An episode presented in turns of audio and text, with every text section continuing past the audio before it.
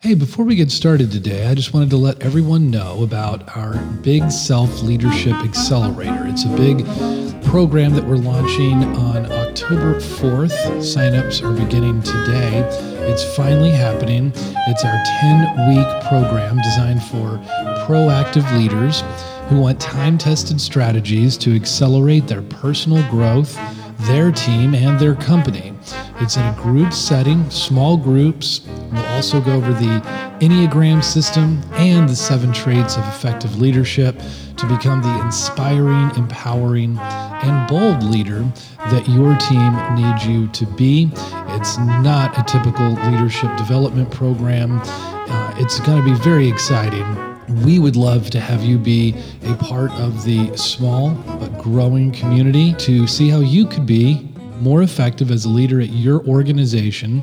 And to find out more details for this limited space, go to bigselfschool.com backslash BSLA. All right. Welcome, everyone.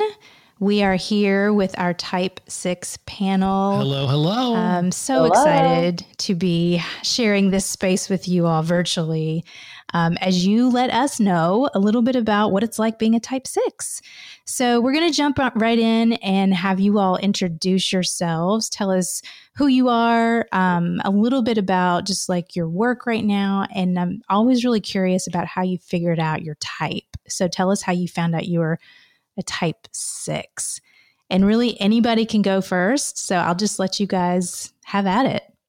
Vice President of Finance and Operations for United Way of Greater Chattanooga, and I've been um, I've been there for about four years. And um, my work with United Way is what has allowed me to do work on um, on my enneagram and discovering that um, I am not the type eight that I had been typed as for years and years and had always been so confused and frustrated by because the behaviors um, my behaviors look like an eight but to but um, the underlying underlies the behaviors and what's behind the behaviors is not eight and that was always frustrating for me and i couldn't figure out how to improve and so um, doing this work um, with Shelley is how i figured out that i'm actually a six counter type and has led to, to some really wonderful um, growth work. Yeah. So, can, if I can say just a, a, little bit about that.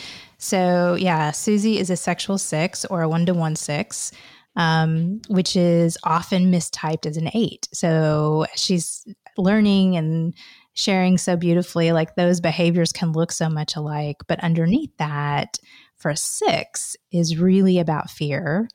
Um, and so, we're going to get into that a little bit more. So, Marta, how about you? Yeah, so I'm Marta. I'm here in um, Kansas City, well, a suburb of Kansas City. I'm a pastor. I pastor along with two other guys, so we are a co pastoring team. And um, so we started studying Enneagram, you know, I think it was probably 2008 or so. And it was actually it was brought to my attention from a, a group of pastors and i just thought yeah this is just a bunch of bull. I don't even buy any of this. Right. And that little star that doesn't look right. I don't know. Um and so i took about three years just to kind of dabble into it and read about it but i kind of put it aside and then i'd go back and then i took a test and i tested as a two and I was like, ain't no way I'm a two. There's no way I'm a two. But even others would might every once in a while say, well, you're a two. And I was like, I'm not a two, but okay. I like twos. They're nice, you know? And then um, I was in a staff meeting one time and I was lit, angry, out of my mind, just about to go off on someone. And I thought, give me that book. I'm going to, I just went home. I'm going to go read that Enneagram book. I'm going to figure out what the heck the number is that guy is. And I'm just going to tell him the what for, you know? And then, of course, I was just go, reading along, reading along. And I'm like, oh, it's not him. it's me. I felt threatened and afraid of him. And then I was like, oh, and then I started reading more about the committees in the head and the flow charts and feeling afraid. And I looked at my husband and I said, so who are, who's on your committees in your head? He's like, what are you talking about? What's your husband's type? He's a five. Okay. He's like, I don't have any committees. It's just me, It's and just I'm me. right, I'm- you know, and I, I'm good, you know. And I'm like, oh, I'm a six.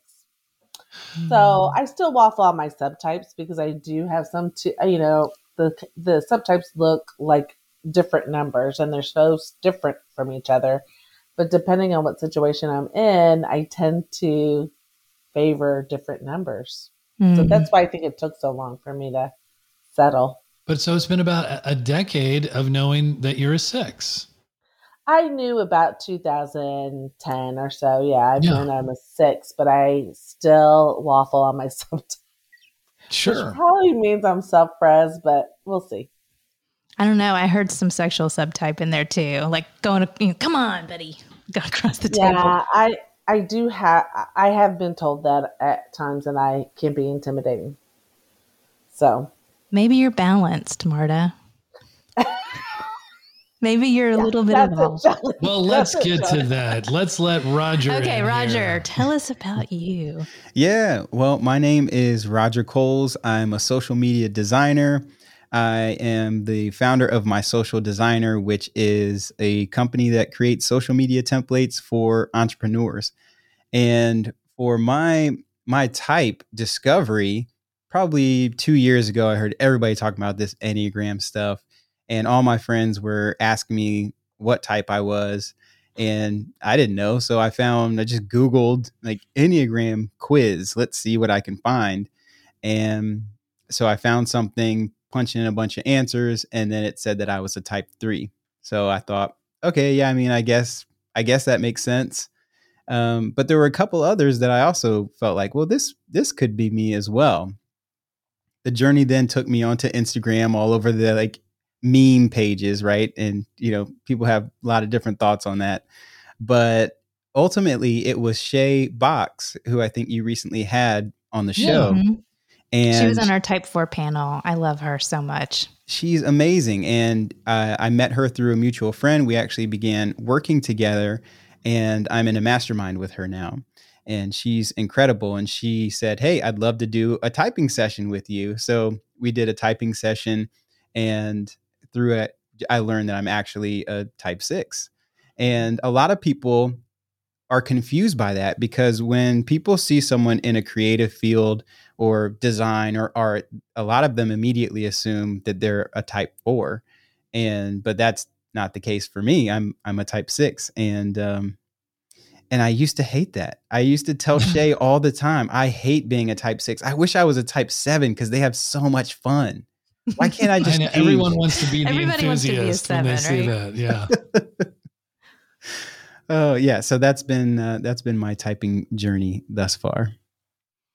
That is Yeah. great. Well, it's great to to have you all here. Thank. This is going to be a great panel.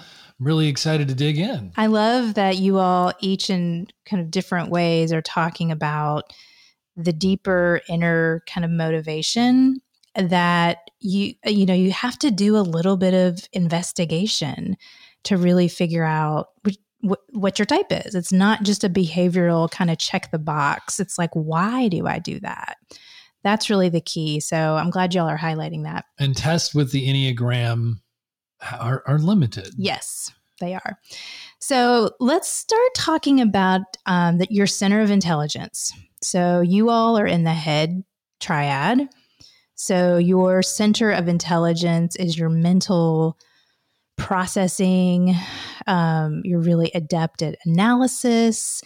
Um, you kind of take in and give in information from the world through your thoughts.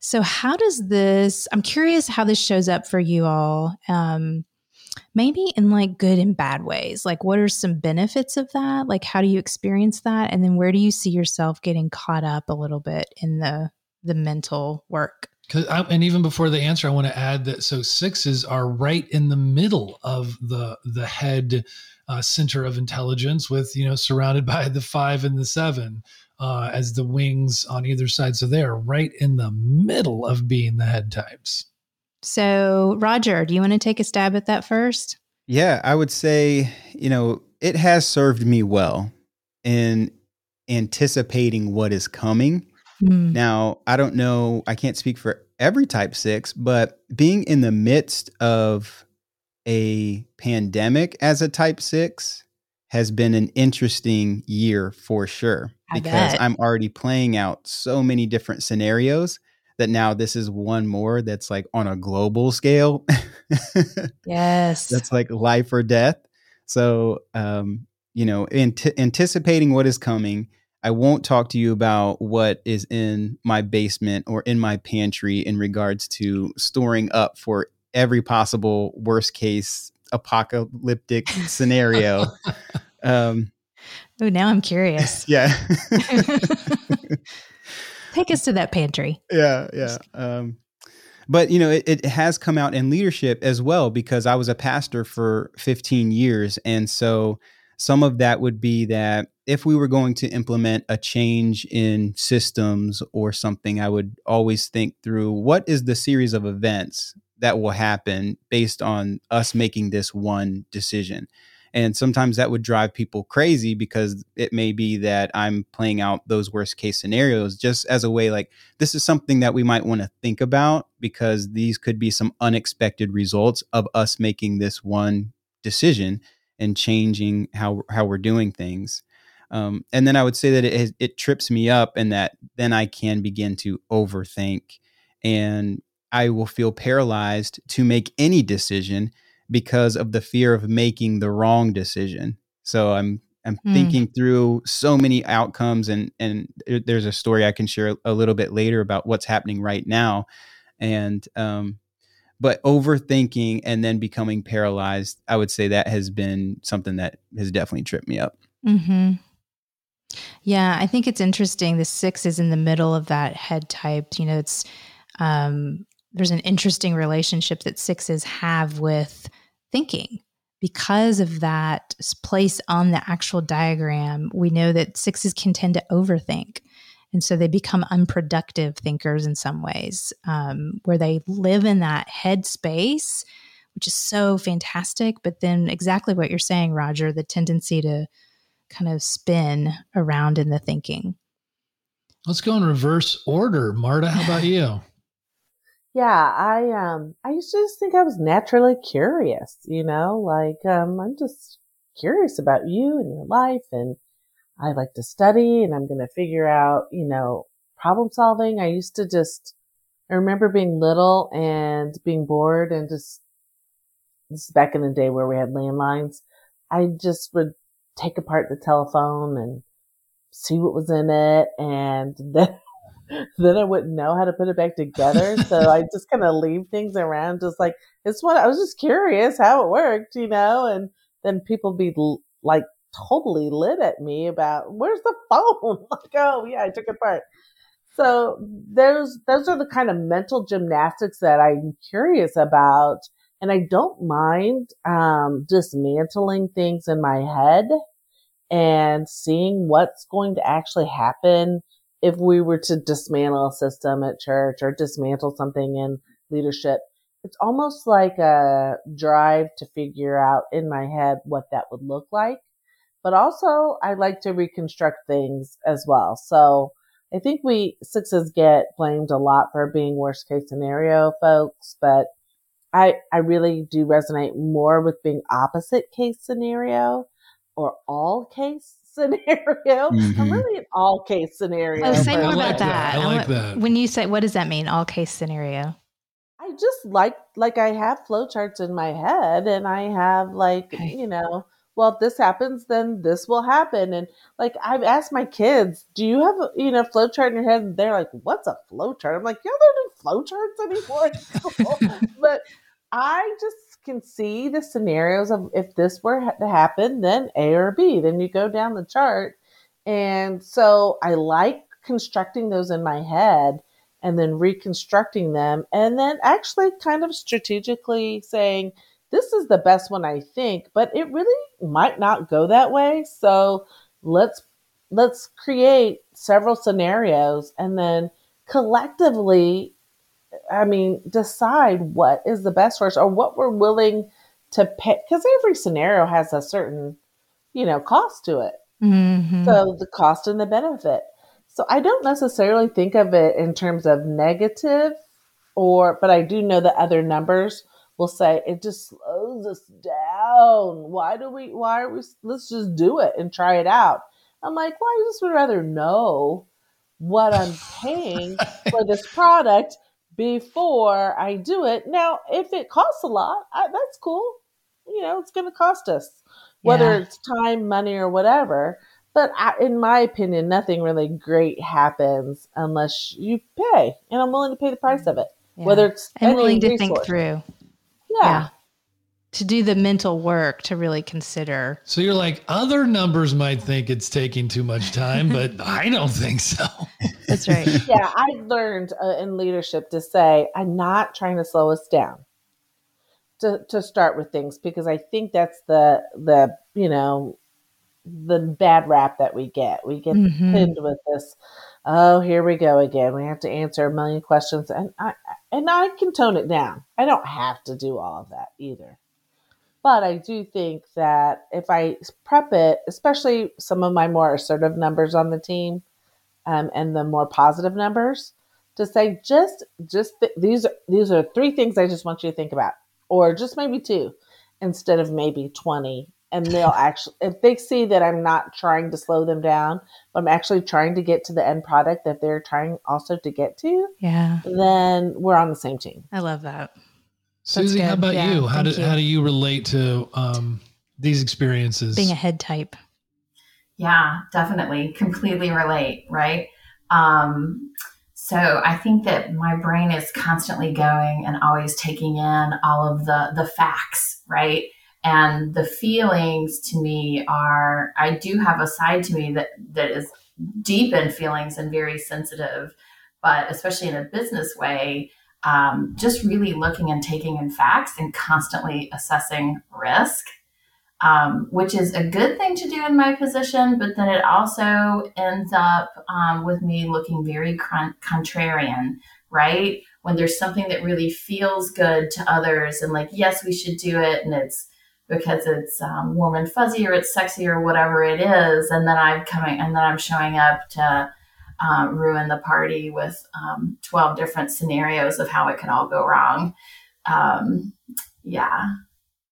Yeah, okay. that's good. Thank you.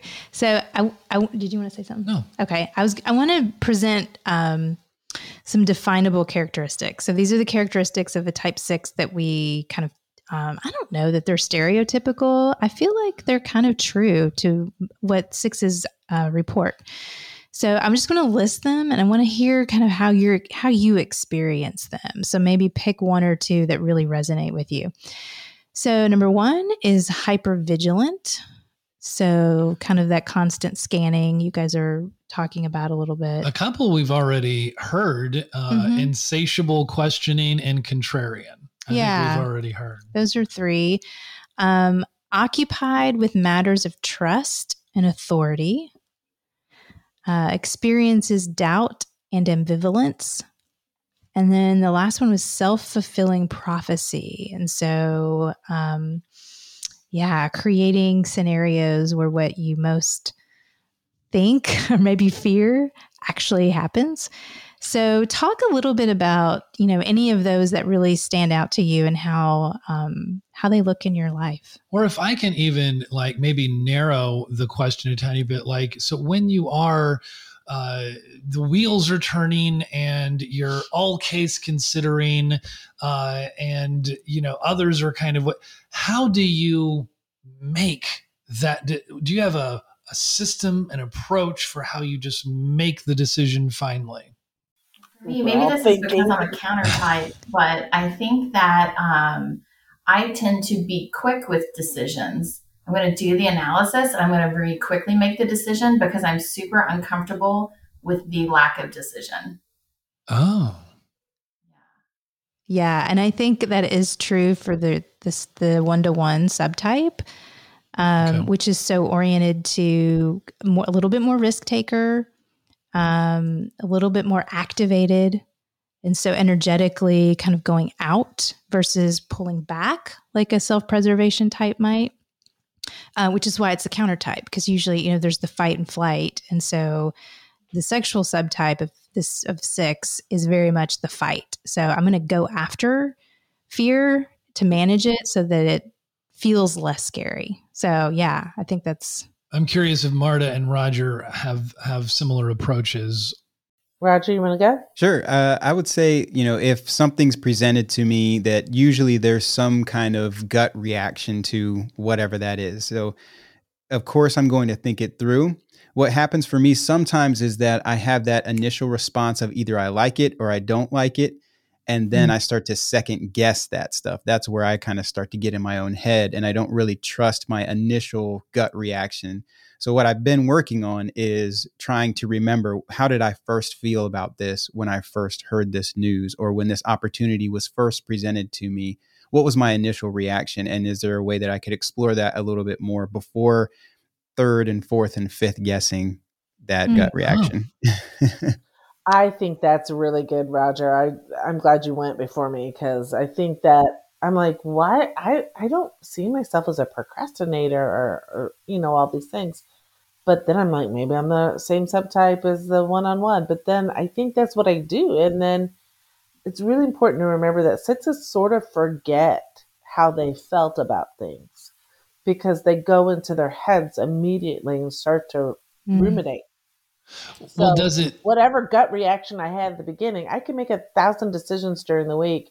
I literally told my assistants this week, you guys have to on Thursday remind me what I said because I need I know I made a decision out of my gut, but then by the time Sunday comes, I will have forgotten that. That's like I hired you to tell me that, guys.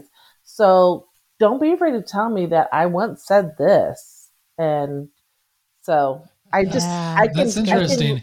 Well, how like often does does it prove out like the the many different cases, and then maybe some of those other uh, alternatives are the better ideas, or it- d- does it kind of always circle back to maybe the very first response? I don't remember. okay. We're on to the next one. We're on to the next decision. And that makes sense. That. yeah. It's That's a the mental work. Mhm. Moving along. Yeah. Or we regretted it, and then Mm. we think we shouldn't have done that. We shouldn't have done that. We shouldn't have done that.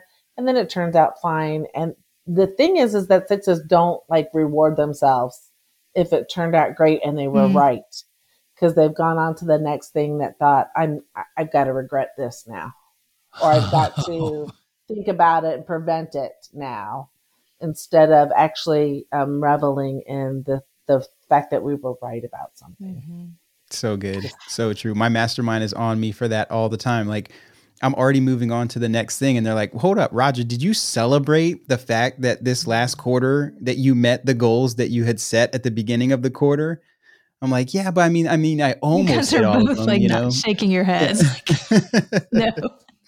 Go ahead, Roger. I was gonna They're say, like, you know, sometimes I I hit them, but then I'll find a way to still kind of like downplay even the results that I that I did make and not really celebrate that fully. So, what is that about?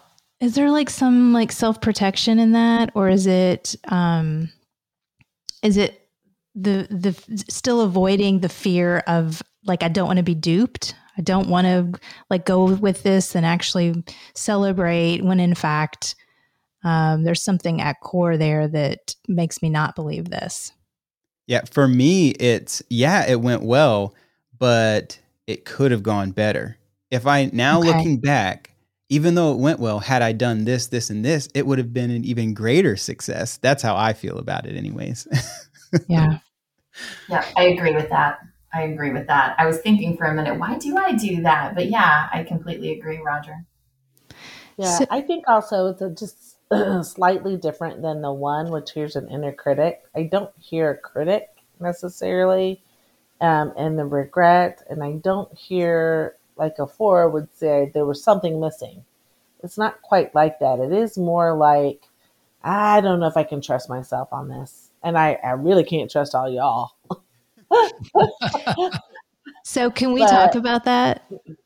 Because I think Marta, you're you're like hitting the nail on the head with what it is. Um, it's trust. So, and I mentioned this uh, this kind of relationship between authority. So we know sixes all have this kind of uh, complicated relationship with authority. So I'm really interested in kind of how it's showing up in trust, exactly what you all are talking about trust of self, trust of others, and how do you all navigate that? Yeah, trust. That's a, a complicated hot button. Mm-hmm. Um, I agree with what Marta was just saying, right? Of just being like um, not trusting. I might not trust in myself, and I definitely don't trust in others. Um, I worked um, out of school. I'm a CPA, and I worked as an auditor for 11 years. And people would always say, "Wow, your skepticism levels are so high. You're such a fantastic auditor." And I was just like, "Wow, I just naturally don't trust in you." um, yeah, just super skeptical of everyone and always looking for the room. How have you figured out how to navigate that, Suzy? Ooh, Working on it, actively working on it, like acknowledging it, and then realizing that when most of the time, if I have a strong emotion that comes up, um, there's fear behind it, learning that, that there's fear behind it. And um, most of the time, when I start unraveling, like, wh- where is this fear coming from? It's about, it's almost always linked to trust for me. It's something I don't trust what they're saying or doing or that they're going to follow through or whatever it is. Mhm. Yeah. I don't feel like I have a general like mistrust of people, but usually what will happen for me is that I get a vibe from somebody and then I I lean into that vibe. So if I meet someone for the first time and the vibe is good and they just seem like an authentic, genuine person where I don't feel like I have to read the bubbles above their heads of what they're actually thinking, like they just kind of like bleh. like my wife, she just like she says what she feels and there's no like second guessing, oh, this is what she means when she says this but there are other people that I don't get that same vibe, and then I will become more guarded, and it will take a little longer for me to build trust with with that person. I love that you said that because I hear sixes a lot say that. They just get a vibe from somebody. Yeah. Marta, did you want to add anything? I would say that this was something that I'm not proud of and that I didn't actually, I was not conscious of, but I do know the success capacity, and I do this, the capacity to test people. And so what we're, we're actually not trying to be a pain in your butt, but you know, my in the butt, but we just are testing to see if you're trustworthy and we do it in weird ways and it can sell. And I think that's where the self-fulfilling prophecy happens. It's like, to realize in the whole scheme of things in the whole universe that and, and i'm a person of faith so god is trustworthy and faithful but in general someone's going to disappoint you in life. And to kind of do the work around that and to think about you know what what's the big deal if someone doesn't pass your test? What then? You Mhm. know and so we tend to go down the scenario of, see, I was right, instead of, you know, what if, what if they are 90% on it instead of 100 on your test? Or do you even realize you're testing people? And so I think that that is one of the things that I've had to do my work on and, and to say that trust is a risk no matter what for everyone. We're not special sixes everyone has to do the work to trust other people. And it doesn't mean that we didn't think it through or we're dumb or we're have regret or, or do the work around regret and why you feel regretful all the time because, it, you know, it happens. People disappoint and I have disappointed other people. So where you have to think about grace and where's the grace on it. Hmm. Preach. I love that. So, I want to talk about your passion a little bit, which is fear. So, the passion of type six is fear. Um, and I've, I'd love to hear y'all's experience of it. I've heard it described a little bit more around anxiety. Um, it's just kind of a generalized um, I don't know, I don't want to put the the wrong word out there, but just like a fretting almost. So I'm really curious your experience of it. Um, I'll tee us up a little bit here. B Chestnut says the fear of type 6 is an unpleasant emotional and physiological response to recognized sources of danger. It tends to occupy, accompany anxiety, but the anxiety is re- related to the anticipation of danger from an unrecognized or unknown source, or even originating in your own mind. So, um, in that, this is such like this is big work for type six, is really understanding fear. So, what do you just give us a little bit of an idea of how you live with fear, what that looks like for you as a type six? So fun. You're like really glad we came on this one. I know. No, this is, the, this yeah. is the stuff, though, right? It when is. I, when I'm, a, I was just on a Type Two panel. Talk, they're like, "Tell us about your pride." I'm like, Ugh. Yeah. No, I mean living with fear, you know, is is not fun. And no, you know, I would say that like when I first graduated from college and came home and I had a degree in religion, but I wasn't really sure how that would translate into vocational ministry. And I remember helping out at my home church and I was an intern and they wanted to bring me on staff. And I remember feeling terrified because I was afraid I'd be sitting in a church office looking out the window wishing I was out there doing something else. And the the fear of making that decision and missing out like but at the same time I made that decision. I met my wife in that church. I now have two beautiful kids. Like it played out, it worked out pretty well in my favor. I'm glad. But those are the kinds of things that when big opportunities like that come up, um, that that anxiety and that fear for me, it's been like a fear of missing out on because I Mm. committed to this thing. What else am I missing out on because of this one commitment? So that's been kind of Mm. like a pain in the butt. Yeah. Well, and it, I would think it creates some of that second guessing. So along with the the fear, there's the like the next step is like, is this the right decision? Mm-hmm. Yeah, for Yeah, sure. Good. Thank you. Suzy or Marta, what's fear? How, how are you all experiencing that? Yeah, I mean, the fear is is everything. It's underneath all of my behaviors, and that's what the the key thing about being finally properly typed as a six um, meant that I could better understand and analyze and be better aware of, and therefore correct some of my unhealthy behaviors.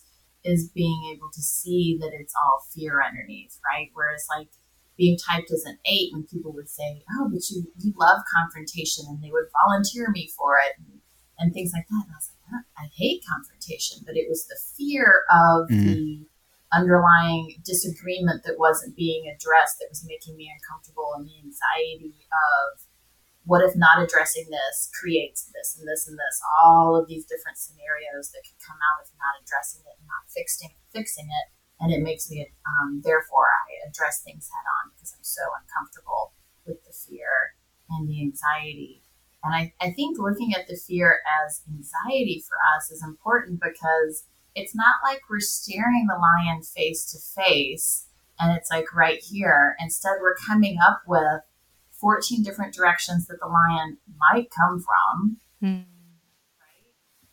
and all of these other things. And so we're so busy, it takes up so much mental energy, um, constantly creating these scenarios. And sometimes it makes you better prepared for things, but I think most of the time it's not super, it doesn't serve us very well. Mm. And that is, I hmm. just want to add that that is where the Enneagram is so amazing for helping us understand these motivations and not necessarily just the mm-hmm. behaviors. Uh, because then, then it gives us this shortcut for being able to be a little bit more self-aware. Yes, exactly, exactly, and that's where the important work has come in from me. Where now I'm um, conscious of it, and now I've worked on it enough that I have this automatic response in myself that says, "What am I fearing?" Every time some sort of big emotion comes up in me, it's an automatic, "What am I fearing?" and then I can examine that. Yeah, and I think one of the things that the six does is it projects that the that there's something out there.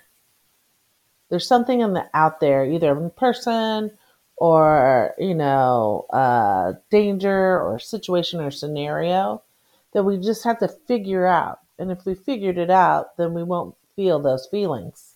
We won't be afraid. So, I, in my story, I I five years ago, I thought, you know, I'm, I'm getting older. I've got to figure out what I'm going to do with my life. Both of my parents had cancer. I'm probably going to have cancer. You know, I just need to think that way.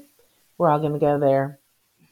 And then I thought, and then literally, probably, I went on sabbatical and I said, you know, uh, I might come back because I had a lump in my breast and I thought it might just be uh, you know, I might just have some more perky little, you know, trying to make a joke about it. I might have some perky little, you know, friends with me and, you know, all this stuff. And I didn't know, but my husband had had cancer. And we got the diagnosis when I was on sabbatical, like two days before I came back for sabbatical. And um, it was bad. And, and the scenario that I had made up in my mind was actually not the worst case scenario, but I was about to live out my my worst case scenario. And so for five years we've been fighting it, and of course they said he wouldn't live this long, and he's on his last clinical trial, and um, I could sit here and say, okay, we're terrified, and we are, but I I can't live like that. I we wouldn't be able to function mm-hmm. in the mm-hmm. last five years. Mm. So we've learned to live with cancer in the knowledge that he's not going to be cured, but also to live in the present and to say, you know, I thought the worst case scenario was A, it was really B, and we're still here. Mm. Mm-hmm. And God is still good to us. And um, maybe the big monster wasn't out there at all maybe it was within me that that couldn't trust um, what was going to happen and that it was going to be okay no matter really what the outcome or scenario was that my ability to deal with it was really what i found was the problem not not the thing itself mm. Mm, wow thank and you for sharing that yeah in my mm. life i can't forget it sure and so it took something like that for me to sit there and go, oh, this is it. It's not, it's not that. It's not all y'all. It's not, you know, even God, although there was some wrestling there. Mm, I bet. Yeah. Yeah. And I love, um, it made me think of the distinction, Suzy, to kind of use your language, that you really are staring at the lion.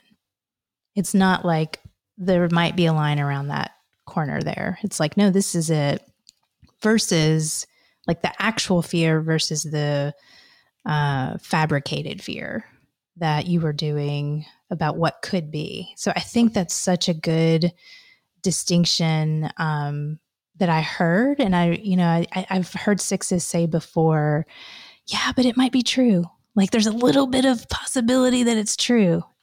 And then, you know, how the the mind, the heart wants to kind of blow that up in this protective wall around us. Um, so to hear your story, Marta, that like there was there was something to be scared of, and that you were able to really pull that back in and look at what is my response? How do I hold this? How who do I become in the midst of this fear? Yeah, and and I think there's a the lie is that we can control yeah whatever's going to happen, and um, in our minds, like okay, well if that did happen, then we'll react this way, and you don't know what you're going to do. I don't know what I'm gonna do tomorrow. So yeah, I love yeah. yeah that you said control because I do. Um, I wonder if that's a lot of what it is. Um, well, yeah, thank you for sharing that. Yeah. That is um I mean that does level the playing field of like some of the you know, real or imagined fears. Yeah. Mm-hmm. Um, yeah. It's really happening and when it's really happening, it's like this is freaking scary. like yeah. there's no way to dance around this. And and that I think when the I, I may have told this to you, Shelley, before, but I went to my therapist. I'm like, you got to tell me I'm going to be okay.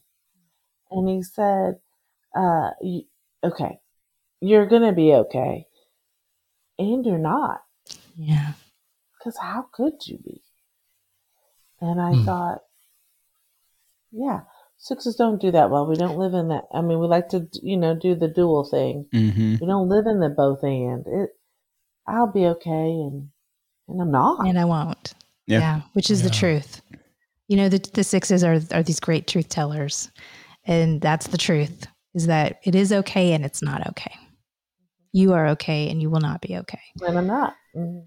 So, can we talk a little bit about growth, um, which Marta, you're you're bringing us to?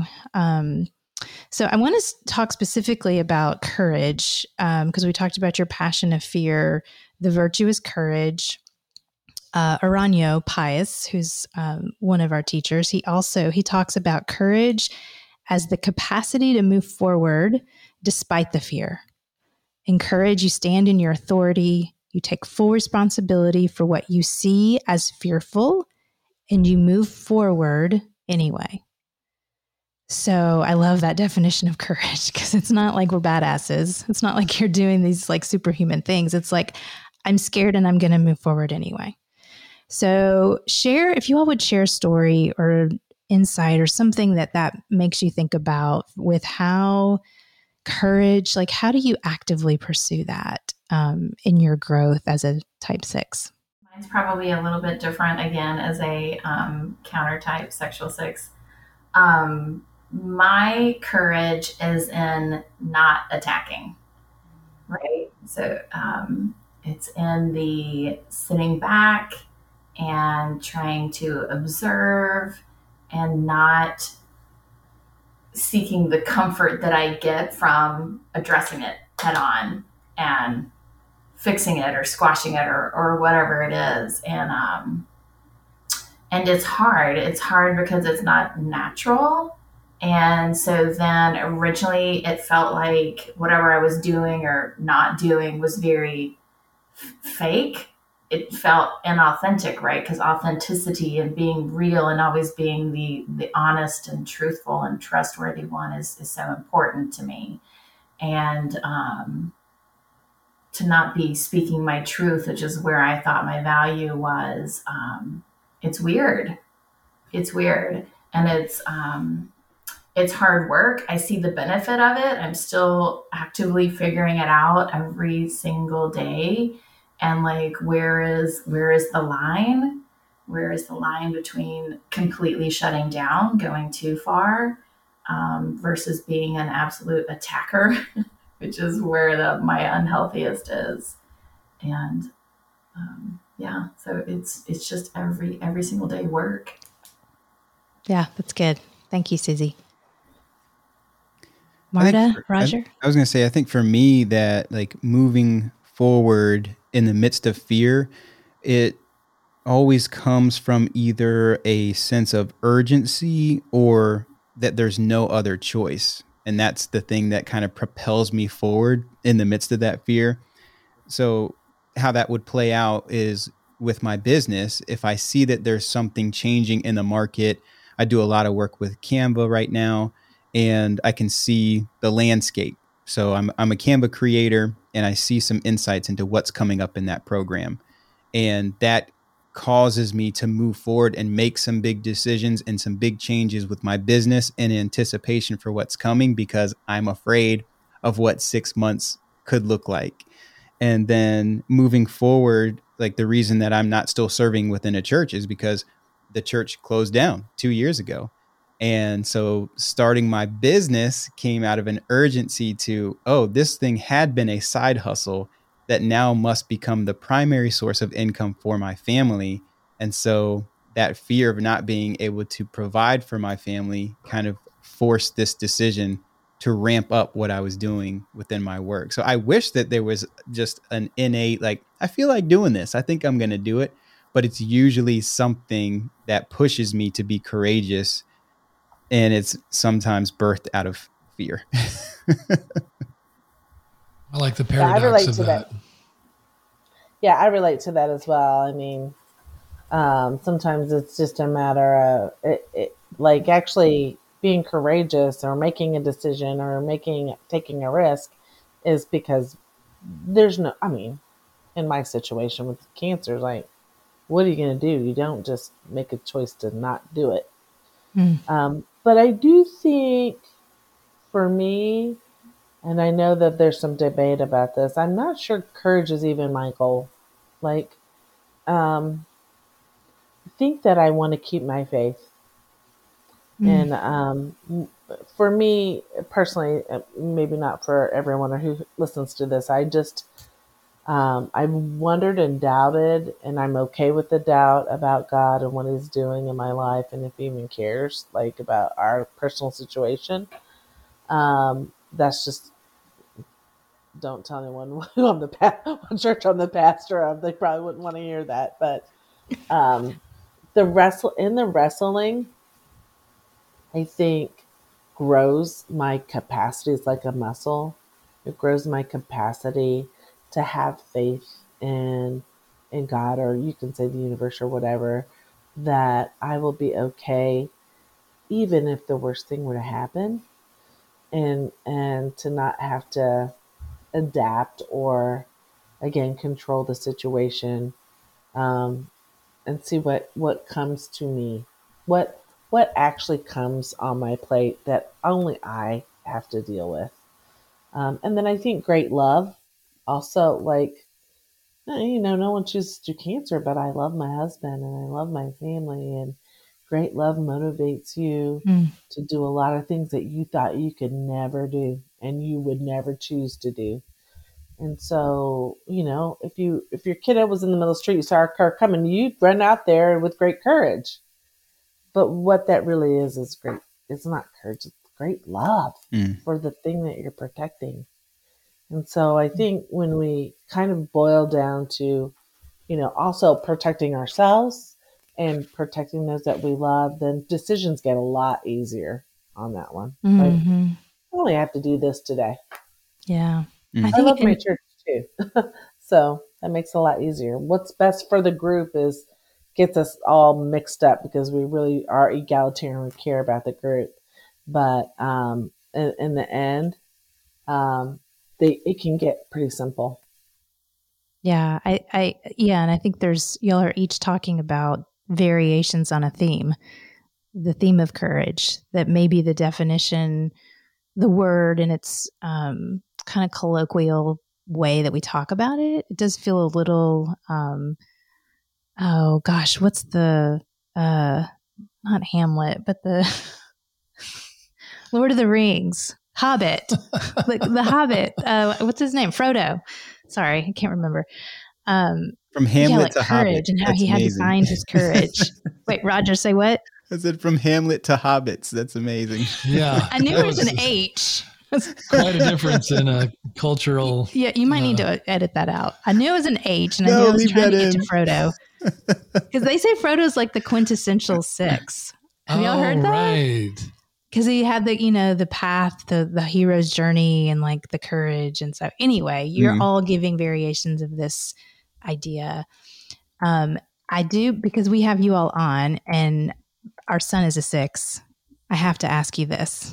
Our oldest son. our oldest son who's a freshman in college. Um and and we have seen you know so much of what you all are talking about. We have seen displayed in him through the years even as a young kid.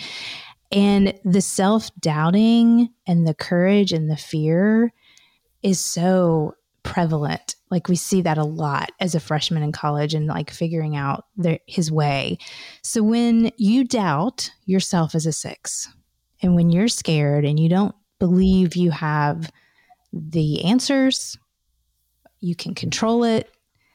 What do you most need from people in your life? It could be a spouse, a colleague, friend.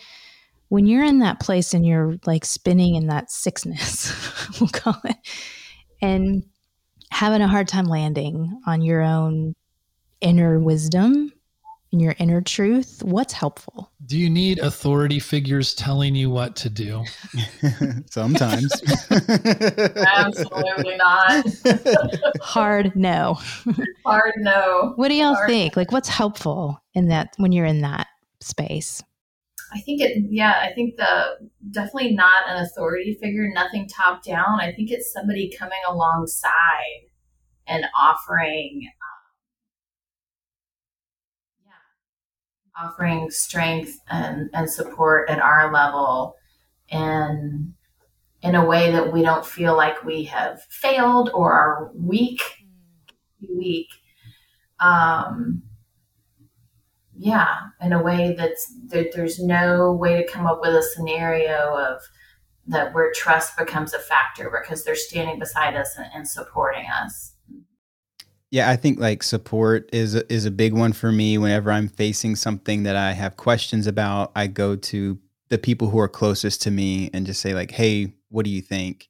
And some of the best advice, they kind of throw it back to me, and they say, like Shay, for instance, is a is a really trusted friend, and when I ask her for advice, she'll say like, "I feel like you already know what to do." Like I feel like you already know what you should be doing, and then I have to kind of reflect and go, "Yeah, I guess maybe I, maybe I do." and That's so it's really about like you know I've I put my trust in someone else to for really for them to just throw it back to me and say, "You're trusting me, but I'm saying trust yourself." Yes. Yeah. that's good. Um, Yeah, I I'm with, I'm with both of these guys. I think and, and gals. I just think that it's about support and space. And I think with a six, it's a long game. It's not uh, in and out. You got to be consistent in their life. You got to be supportive. Um, it's hard work. Sorry, all y'all who are friends with sixes. Hard know. work. but, we uh, we're very clear about that. uh, it's I I think the best things that my friends and and and spouse and kids even have done for me has been a non-anxious presence. You know, just be non-anxious mhm. and and have that presence there and and and that longevity and the support and then to say not to minimize, never minimize what they're freaking out about and then not to maximize it with being anxious with them Right. um, but to right size it. You know, like, okay, well, let's go ahead. Let's play out all the scenarios, you know, and give them the space to play it out in their heads. And then to remind them, because we forget that we can do it. Like, you know, you can do it. You, so remember this situation when you were, you didn't make the ball team or whatever, you know, you did it then. This is kind of like that. And it's, I think for kids, it's important because they can't see a future. I'm 50 now, you know, I can see 50 years of like, oh, yeah, I did do that. Oh, that was hard and I did that. Okay, just forget it. For them, they don't have that kind of, you know, uh, track record yet. So you have to remind them of it and see how many times they really have done hard things. And and I've just said I have a six son and he's 23 now. It's just you know, we can do hard things. You know that, and it's helped both of us. I say it for myself. right. Mhm. Yeah. Yeah. So you're speaking as a six, two is six, which was probably is we're Shelley's a two and I'm a four.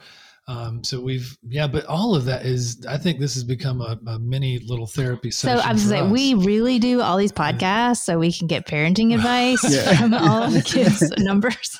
when Yeah. Can I we add need it. something? Yeah. Can I add something then? I think Yeah. that we are all saying, but not explicitly saying, but I think that it's there and what all of us have said is that we don't want someone to fix it for us. Um, right? We're not asking you to come and solve this and take it over, take it away from us and fix it. And that is, that's part of the standing beside us.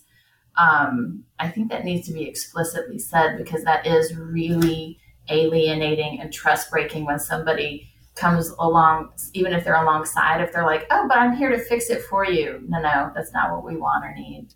Yeah, I I want to just piggyback on what Suzy just said because I do think what it does is it it um, we're trying to build trust. We're trying to build that emotion, that muscle inside of ourselves. So when someone takes it and does it for us, yeah, that's nice. And sometimes I'll let them actually do that because it's just to get out, out from under the pressure. But then it actually has a backside to it where it didn't build my confidence. It actually sent a message to me that said, see, you can do it. Okay. It's good stuff. That is good. Yeah, I had a uh, you know working in a creative team. I remember that we were planning this really big event and I was just spitballing. We're brainstorming, and I'm thinking, what if we tried this at this event? And someone on staff said, well, if it's not going to be a home run, then don't do it. And that really messed me up because I think one of the greatest gifts that you can give to a six or really anyone is the freedom to fail. And we, you know, for me, I'm I don't want that, but I at least want the freedom to do that. I want the freedom to experiment and to try different things. And um, I'm already in my own head enough that now, if I'm thinking, will this event be a home run? That's only going to make it worse. Yeah, that's good. I mean, I think that, that could be pretty universal. That would have messed Yeah. me up. Yeah. Yeah. for sure to hear that. Um, so I want to wrap us up, but I want to give you all one like closing word.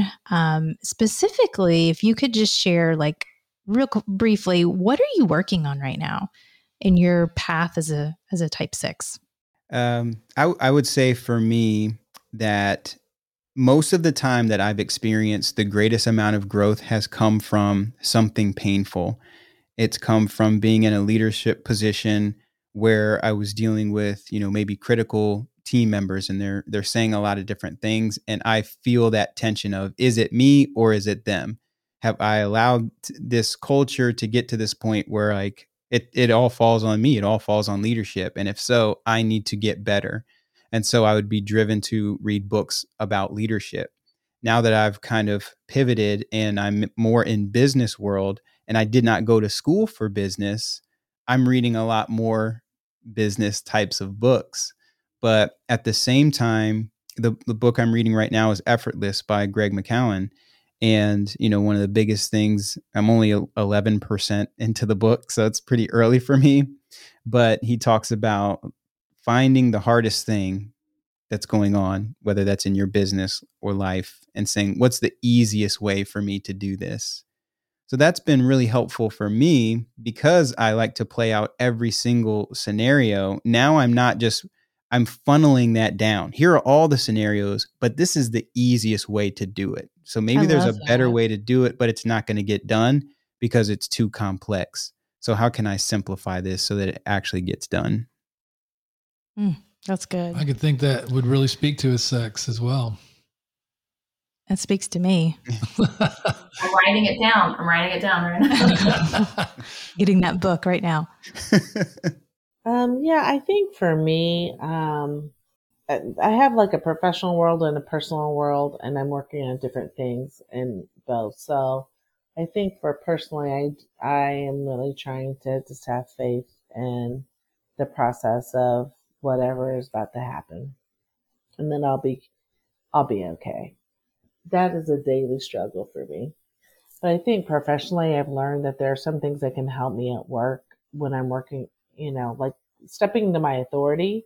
Like, I, someone asked me what I did the other day. I'm like, oh, I'm a pastor.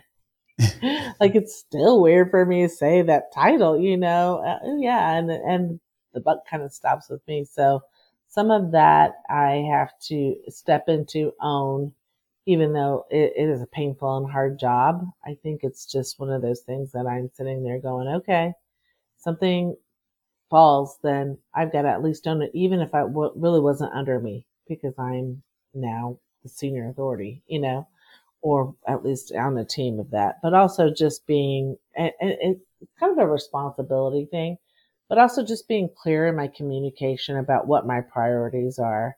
Because I think sometimes I'm so egalitarian and I don't want to step into that authority big thing that I let people slide on things. And in actuality, I just need to be really clear. Get this done, get this done, and get this done. And then if you have time, get these last ones done so that we're not all frustrated. Because I think sometimes prioritizing is easy for me, but I don't communicate it because I don't want that authoritarian feel, you know? And so in, in actuality, it's a favor to people to to tell them what's my priority, especially when they're working for me. All right, I think I'm going to say observer is my word at the moment. Um, I am working on um, observing situations when I'm in them versus reacting to them, and then observing the fears that are in me and trying to find um, the source of those and, and how I can work on whatever's behind those behind the fears. Mm-hmm. Thank you all. Yeah, so thank much. you all so much Yeah. for taking the time. Lots of great stuff here. Yeah, this has um, been amazing to learn about, uh, you know, more and more about the type six. I think obviously from the work that we do, but also as a parent of a type six, um, on several levels, this conversation has been wonderful. So thank you all. Thanks for your vulnerability, and um, uh, this will be good for a lot of people. So thank you. Yeah, thank you. Yeah, you're welcome. Thank Thank, you. you. Thanks, guys. Always good to get with other sixes. Thank you for tuning in today. We are so honored to have you with us. Shelley has a few remaining slots for her coaching services. If you'd like to check out all the details at bigselfschool.com backslash coaching. We'll see you next week.